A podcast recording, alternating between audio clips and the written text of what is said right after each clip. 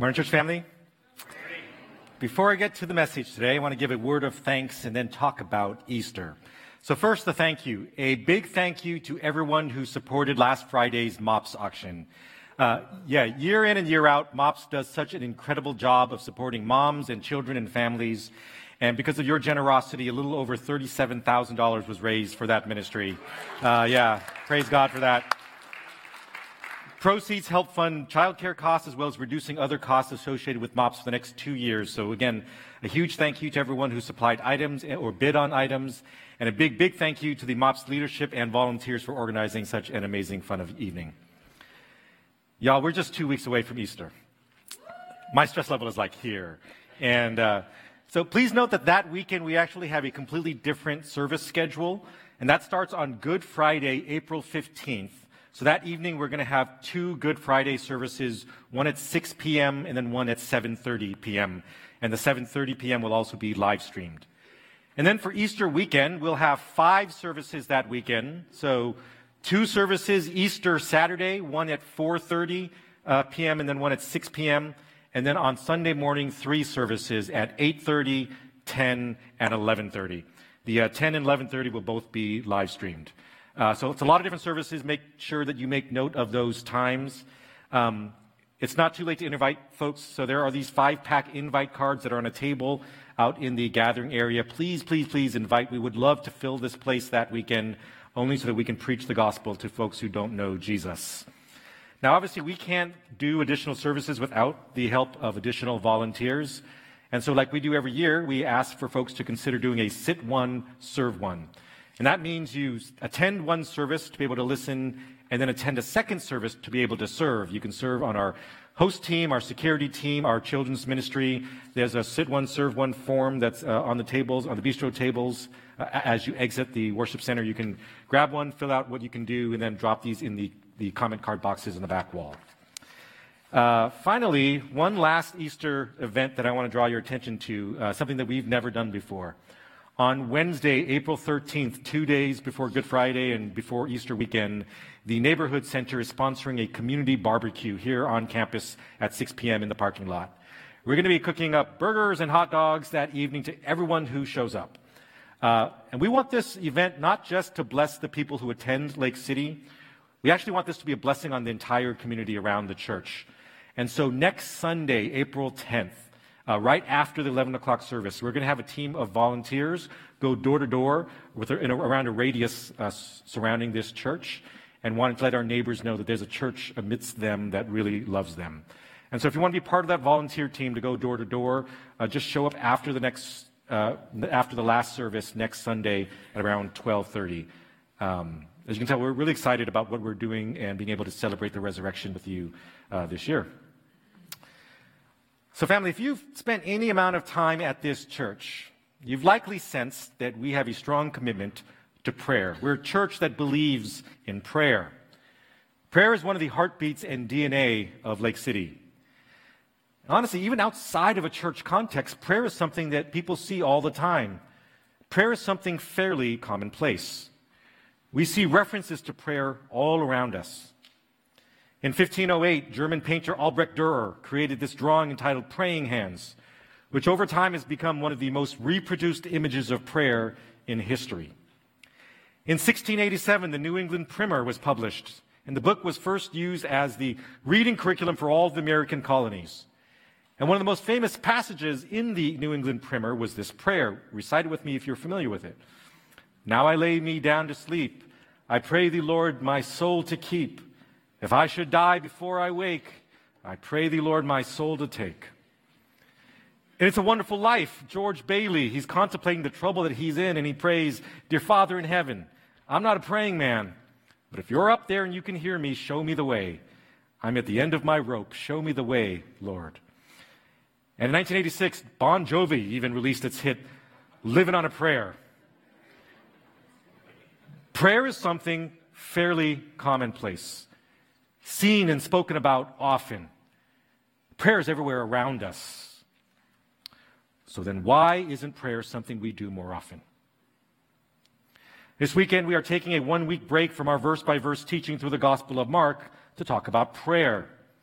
Each year before Easter, we teach on prayer because prayer is the single best thing we can do as a church to prepare for Easter, especially to pray for those who don't know Jesus.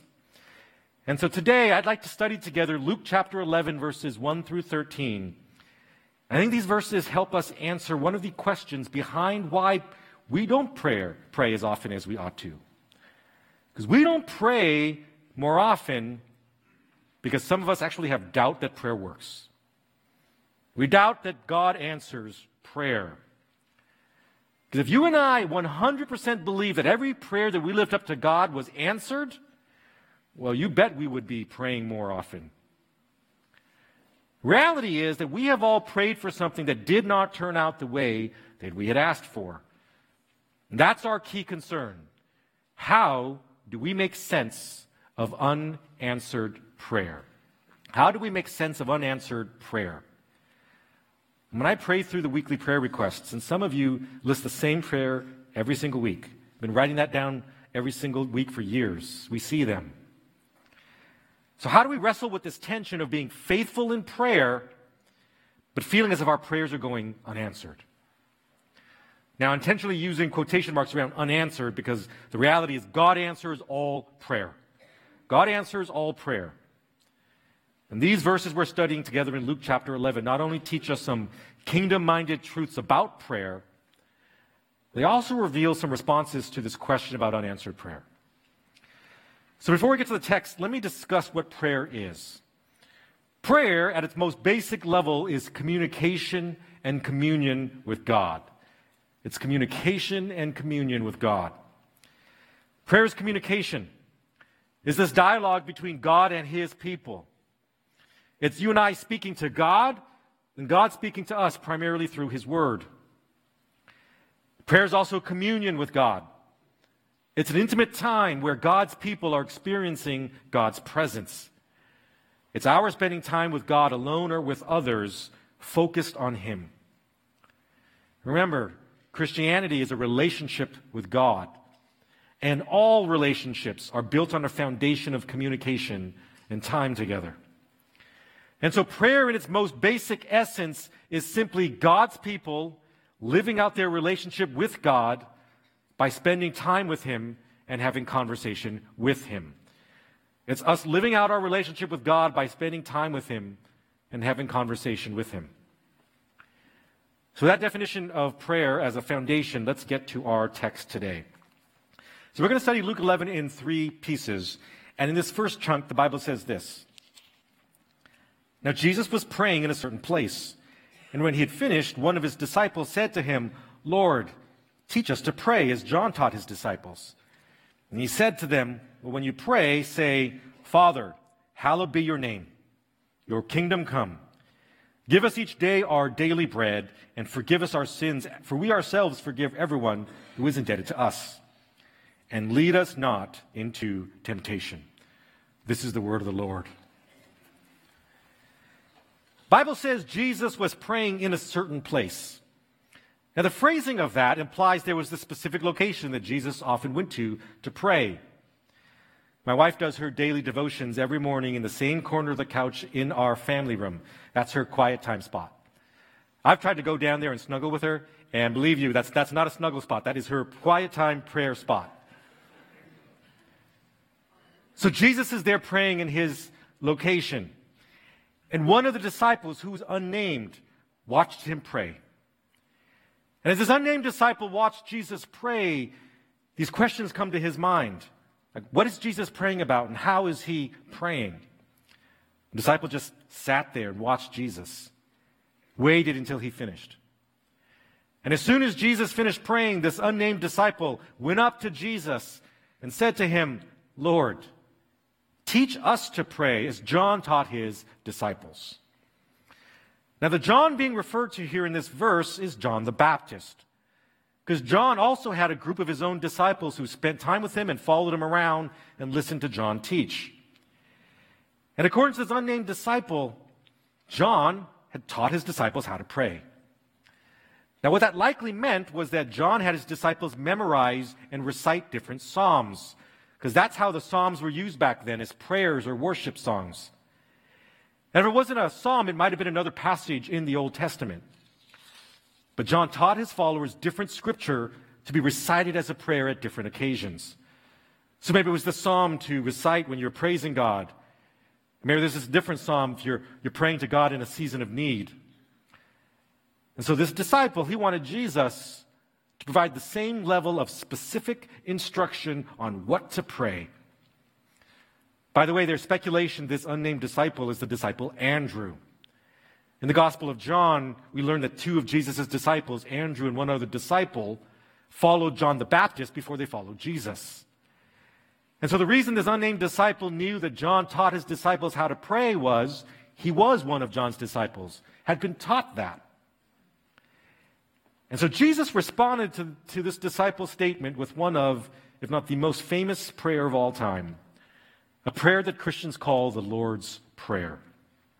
Now, it's covered here in Luke 11. It's also covered in Matthew chapter 6 with a few slight differences. A lot of sermons use the Lord's Prayer as a model on how to pray. But I want us to look at it and, and, and see what the Lord's teaches us, the Lord's Prayer teaches us about prayer itself. So this is the Lord's Prayer. Jesus prayed, Father, hallowed be your name. Your kingdom come.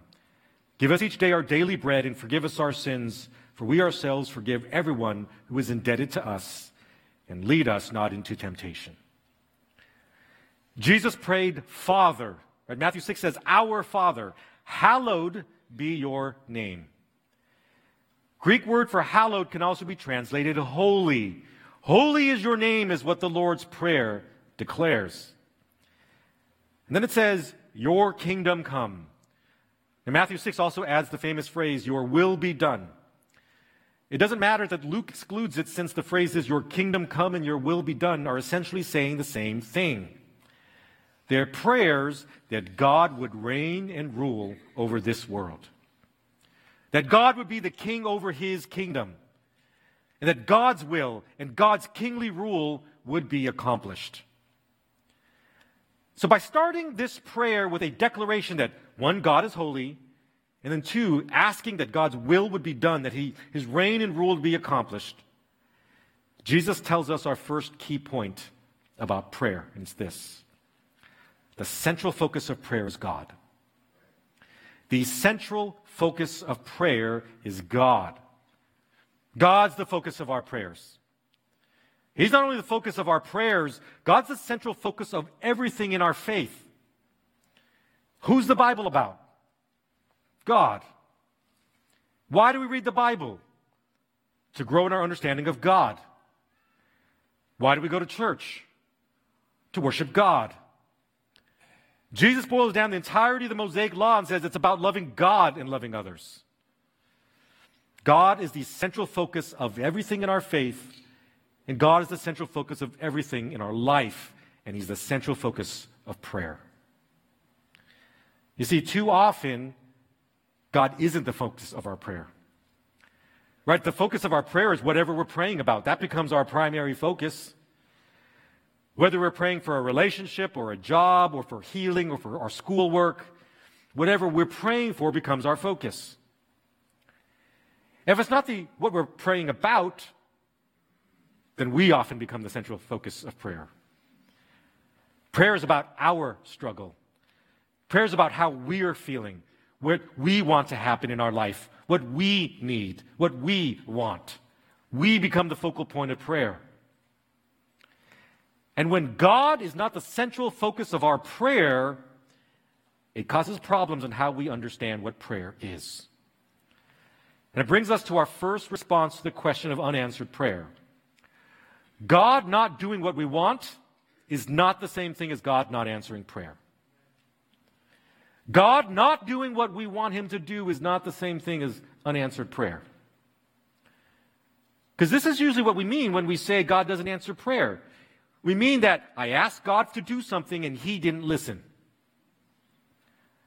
Our concern really isn't about prayer, our concern is about control. God's all knowing. God's all powerful. God can do whatever he wants to do. And we forget that when it comes to prayer because we ask him to do something, he doesn't do it, and we get concerned. As if we're the ones who are in control and not God. I have permission to share this story. So, uh, earlier this year, my youngest daughter Zoe was upset because she had asked my wife Debbie what we were having for dinner. And my wife Debbie told her we were going to have spam and rice, her, one of her favorite meals. And when dinner time arrived, Debbie made something completely different. And Zoe was upset at that change. And my wife responded by reminding Zoe, You're not in charge of what I cook for dinner.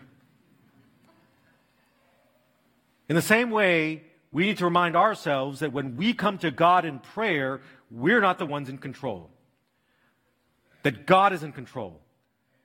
That our focus is God's kingdom to come. That God's will will be done. And if God chooses to respond to our prayer in a different way than we had asked Him, we praise God that He's in control and we are not. The Bible says, and this is the confidence that we have toward Him, that if we ask anything according to His will, He hears us. This is the kind of prayer God answers, the ones according to His will. For us to have a better understanding of prayer, we must make God the central focus of prayer. And the Lord's Prayer says this Give us each day our daily bread. And forgive us our sins, for we ourselves forgive everyone who is indebted to us, and lead us not into temptation. So, after declaring God's holiness and seeking that God's will would be done, the second half of the Lord's Prayer contains three requests. It's a prayer for daily bread, for food, a prayer for forgiveness of sin, and a prayer for, for, for protection from temptation, for protection from evil. Nourishment, forgiveness, and protection. These are basic needs. And it brings us to our second key point about prayer that in prayer, God provides for us what we need. God provides us what we need. In prayer, God will meet our basic needs around nourishment, forgiveness, and protection. We see this in the Bible. We see assurances that God will provide for his people and meet their needs. Bible says this in Paul's letter to the Philippian church, and my God will supply every need of yours according to his riches in glory in Christ Jesus. Every need.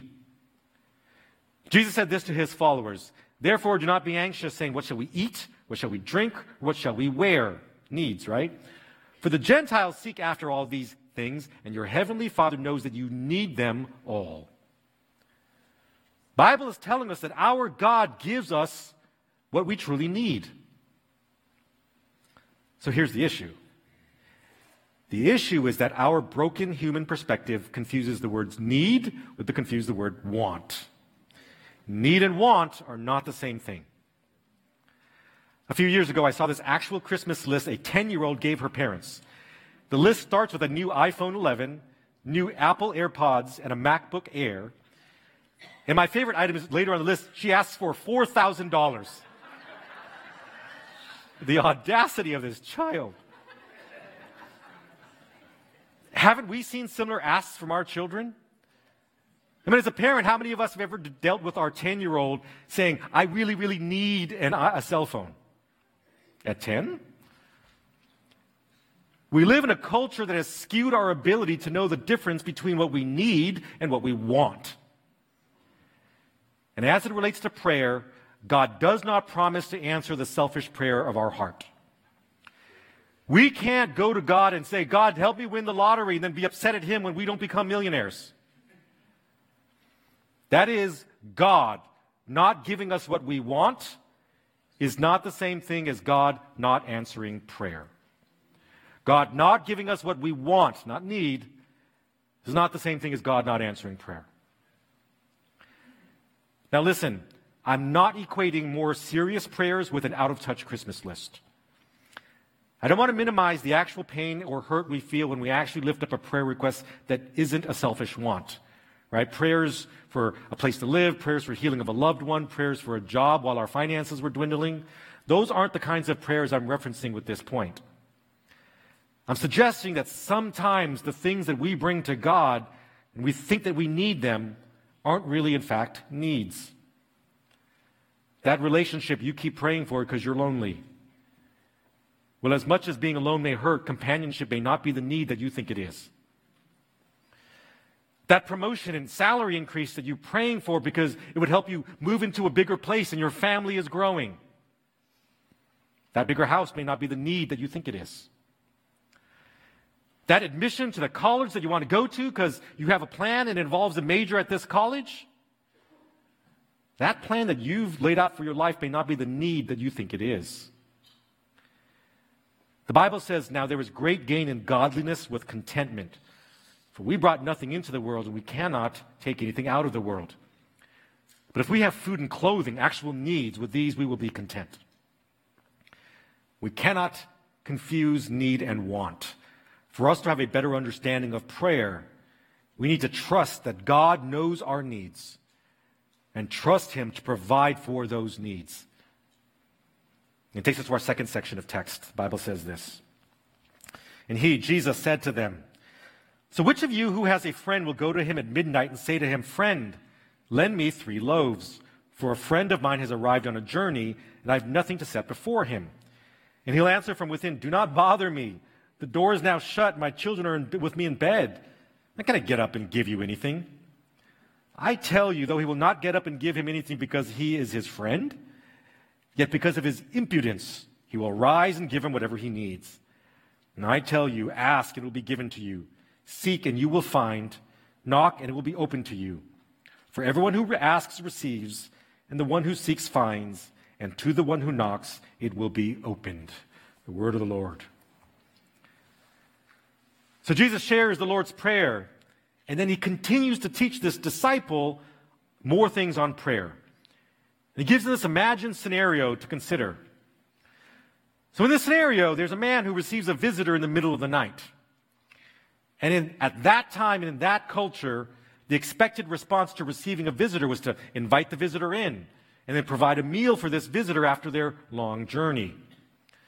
To not do so would have been a huge cultural misstep. But the man has no food to provide. So he goes to his neighbor, goes to his friend, and knocks on the door, asks for some bread so he can carry out his expected cultural duty. But it's late. Friend's in bed, doesn't want to disturb his family, and so he says no. And Jesus told this disciple that eventually that friend would give into his friend who's in need. Not because he's his friend, not out of a cultural duty, because he also had the cultural duty to help his friend who was in need. No, eventually the man with the visitor would get his way because of his impudence. And the word impudence means boldness to take action. Other translations use the word persistence. But I think boldness and persistence together speak to what Jesus' lesson is to the disciple on prayer. And it's this God desires persistent prayer. God desires persistent prayer. He desires a boldness in us to keep asking God for help. It's not the only time Jesus makes this point. Later on in the Gospel of Luke, in chapter 18, the Bible says this And he, Jesus, told them a parable to the effect that they ought always to pray and not lose heart. He said, In a certain city there was a judge who neither feared God nor respected man. There was a widow in that city who kept coming to him and saying, Give me justice against my adversary. And for a while he refused, but afterward he said to himself, Though I neither fear God nor respect man, yet because this widow keeps bothering me, I will give her justice, that she will not beat me down by her continual coming. And the Lord said, Hear what the unrighteous judge says. And will not God give justice to his elect who cry to him day and night? Will he, God, delay long over them? I tell you, he will give justice to them speedily. Nevertheless, when the Son of Man comes, will he find faith on earth? This parable is called the parable of the persistent widow. And again, it speaks to Jesus' point to persist in praying for the same thing over and over and over again.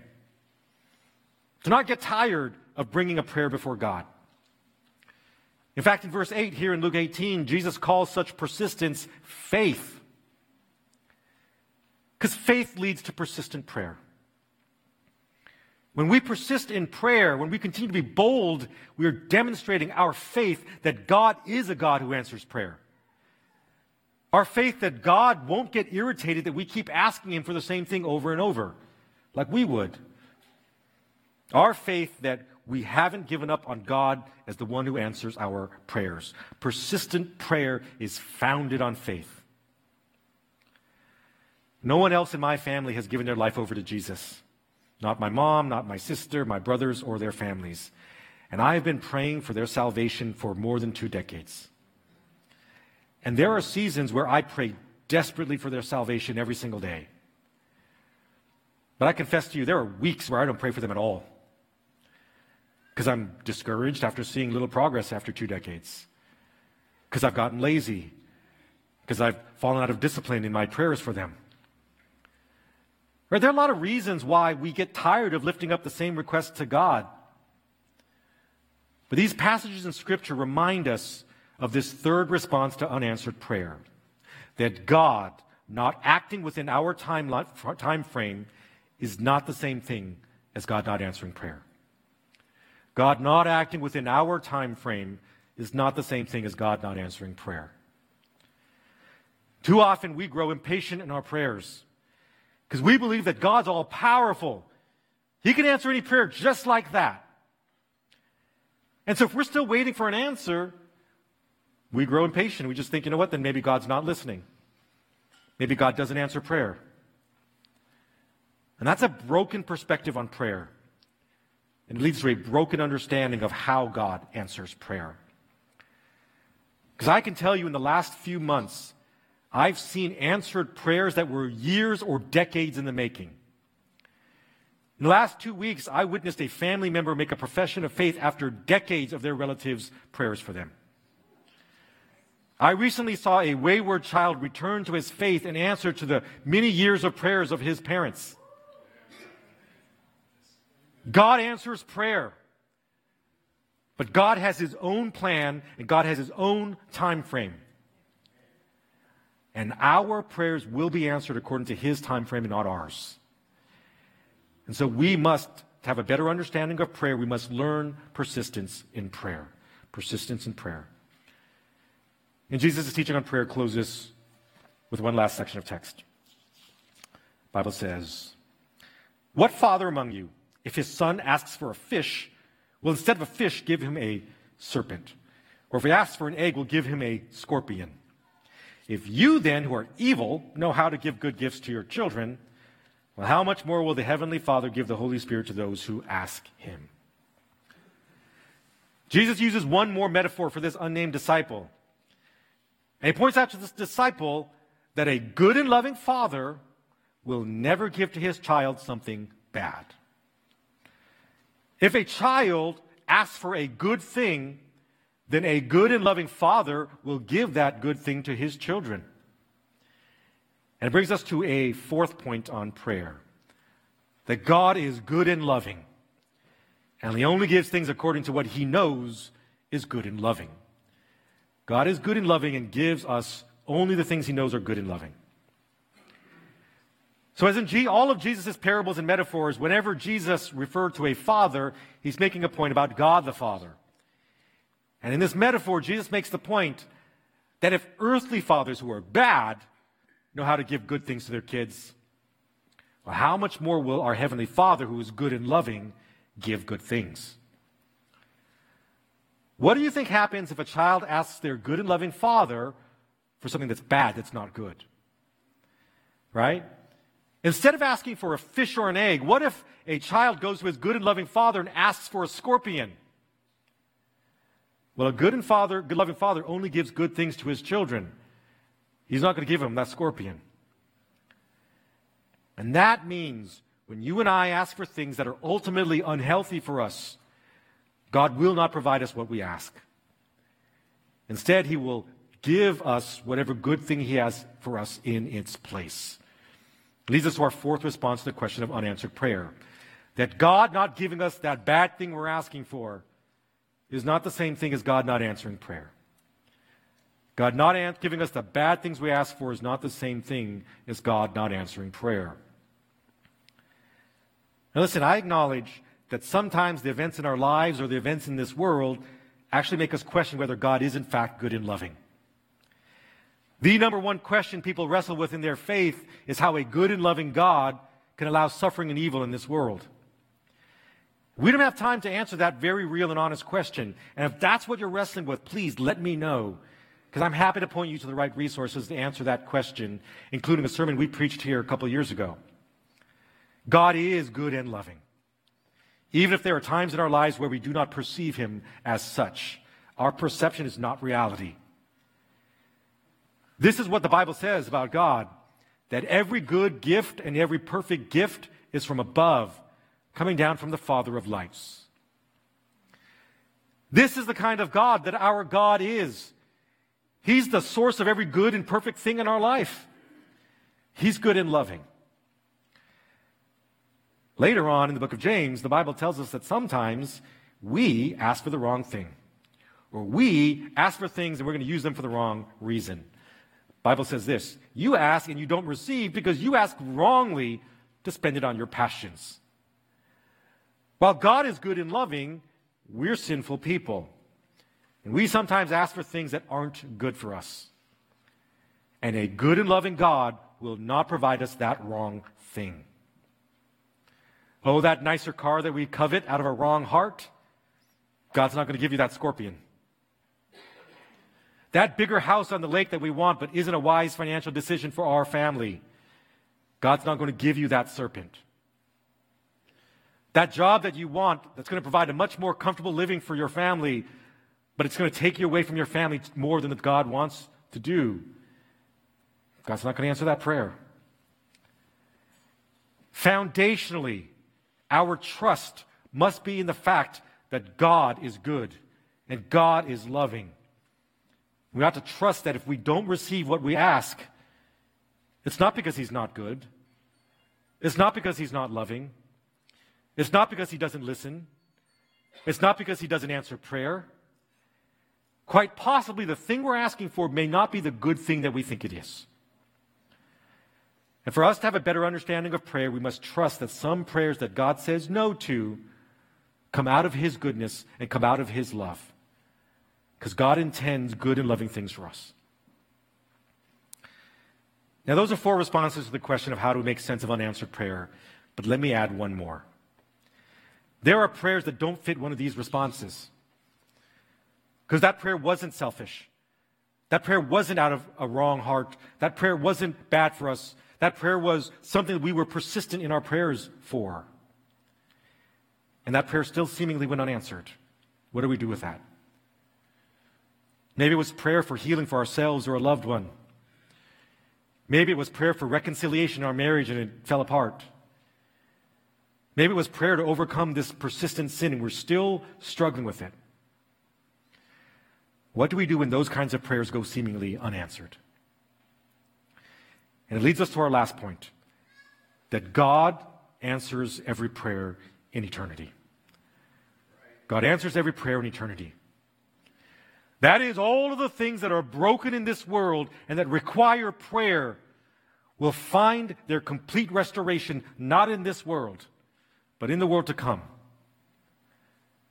Our frame can be so limited, right? We desire so badly to see prayers met in the here and the now. And yet we need to remind ourselves that as followers of Jesus, you and I, we're people of eternity. And God not answering prayers in this world is not the same thing as God not answering prayer. God not answering prayers in this world is not the same thing as Him not answering prayer. Because in eternity, every broken thing finds its complete and utter renewal when Christ renews all of creation. And the complete and total and final answer to our prayers in eternity is so much better than whatever limited prayer we're seeking in this world. God's answer to our prayer is far greater than we could ever think, more complete than we could ever imagine. Christian musician Jonathan Evans, son of Pastor Tony Evans, he spoke about this in a eulogy for his mother, Lois. Now, Lois had been battling gallbladder cancer, and in the last few weeks of her illness, her husband organized a prayer meeting so that people could gather to pray for her. And hundreds of people gathered at a prayer event in Dallas for her. And despite this being an unselfish prayer, despite hundreds of people interceding for her and asking for God to heal her, Lois passed away a few weeks later at the end of 2019. And her son Jonathan addressed this tension in her eulogy. Check this out. And as I was wrestling with God, He answered. And He said, Number one, you don't understand the nature of my victory.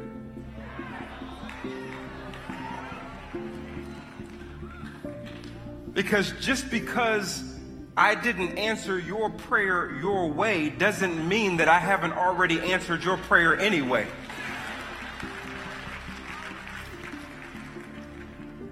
Because victory was already given to your mom. You don't understand. Because of the victory that I have given you, there was always only two answers to your prayers. Either she was going to be healed or she was going to be healed. Either she was going to live or she was going to live. Either she was going to be with family or she was going to be with family. Either she was going to be well taken care of or she was going to be well taken care of. Victory belongs to me.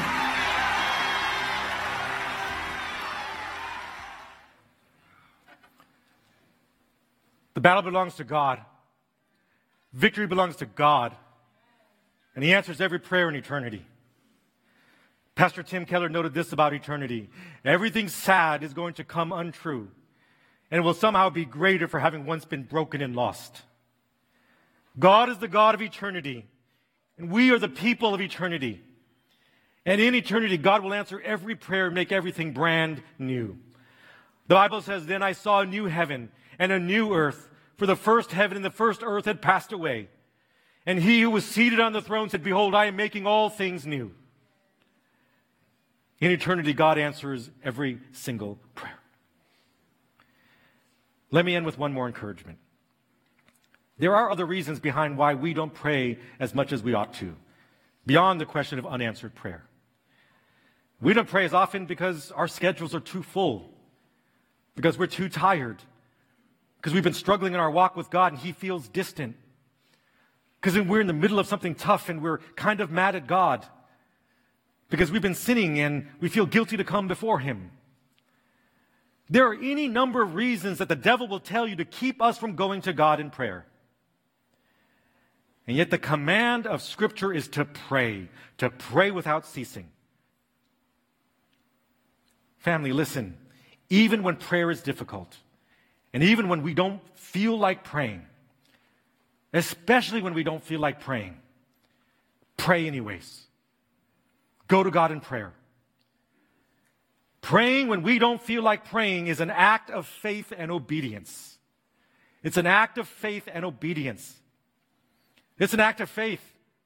It's a trust that God loves us and we love Him no matter what's going in our lives. It's faith.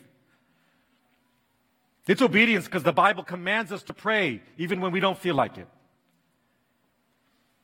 And when we come to God and pray when we don't feel like praying, it's a reflection of our love for Him. God, I love you enough to come to you no matter how I'm feeling. The month of March is one of my low cycles in my ongoing battle with depression. And two weeks ago, I had a rough few days mentally where it was difficult for me to do anything. It was difficult for me to get out of bed and face the day, much less pray. And I skipped one of our weekly staff prayer times because I just, I couldn't, I just, I didn't have it in me. And a few days later, I saw this picture on social media that led me back into prayer. And it's a depiction of a prayer journal, and the prayer just says, Dear Lord, with tear stains. Because when we come to God in prayer, even when we're struggling, our tears are a prayer. Coming to God in our silent pain is a prayer. Saying nothing before God and lifting up our hurts to Him is prayer. Prayer is our time to communicate and commune with a God who loves us, who knows our heart, who knows what we're dealing with, who knows what we're struggling with, and who wants us to come to Him. No matter how you're feeling, no matter how much you're struggling, no matter where you are in your relationship with God, no matter where you, how you feel, whether you don't feel like praying, even if you doubt that He's listening, go to Him. Go to Him in prayer. Pour out your heart to Him in prayer. God is good and loving. God hears your prayer. God answers prayer. The battle belongs to him, and so does the victory. The Bible says, On God rests my salvation, my glory, my mighty rock. My refuge is God. Trust in him at all times, O people.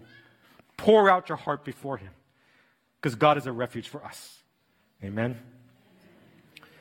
So, how can we live out prayer more intentionally?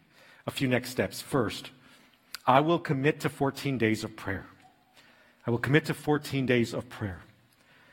There is unstoppable power when God's people unite together in prayer. If you and I want to change ourselves and our communities and our world, it starts with committed prayer. This weekend, we are releasing a 14 day prayer guide written by our staff and elders. We posted it to our church family Facebook page on Friday. We have some printed copies at the Welcome Center in the gathering area. And this guide contains daily devotionals beginning today and running through Easter Saturday. Guys, imagine how much hell trembles at the thought of a thousand people united together in prayer for the next two weeks. Let's make it tremble. In addition to this prayer guide, as you heard earlier on the bistro tables, uh, in the table out in the worship center, there are these Ramadan prayer guides. Um, for the last 30 years, this has been going on where churches have been praying for Muslims during Ramadan. And not coincidentally, there have been more Muslims coming to faith in Christ over the last 30 years than any other time in history. Prayer works. So you can also commit to praying through this Ramadan guide. Second, I will attend at least one LC3 prayer event. As God's people, we're called to pray to, together corporately. In Isaiah 56, God says this These I will bring to my holy mountain and make them joyful in my house of prayer. Their burnt offerings and their sacrifices will be accepted at my altar.